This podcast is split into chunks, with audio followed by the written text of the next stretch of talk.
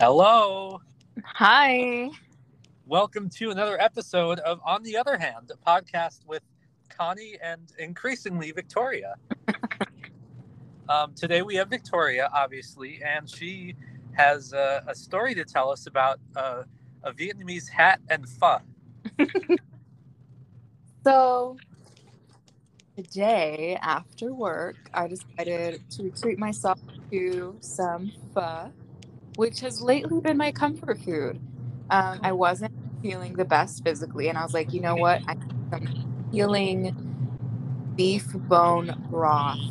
And so, you know, I look up this restaurant, trying it for the first time. It's super cute. Love the place. The pho, oh my god, mwah, delicious. And I'm just sitting down, I'm eating, enjoying this incredible, flavorful, just like absolutely. And as I'm eating, this older couple comes into the restaurant and sits in the booth directly in front of me. Um, so there's this older woman and this older man, and the gentleman is sitting where I can see him. And I read this hat that he's wearing, and it says Vietnam veteran.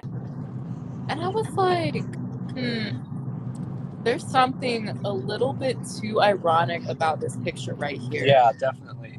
For our international uh, listeners, if you don't know what the U.S. did in Vietnam, um, there's this thing called Agent Agent Orange, and uh, it causes uh, radioactive stuff and cancer in humans.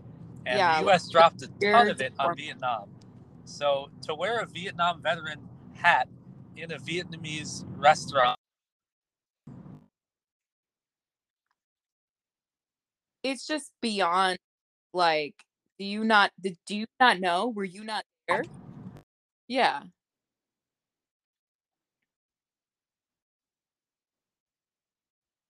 You're breaking up. I can't hear you.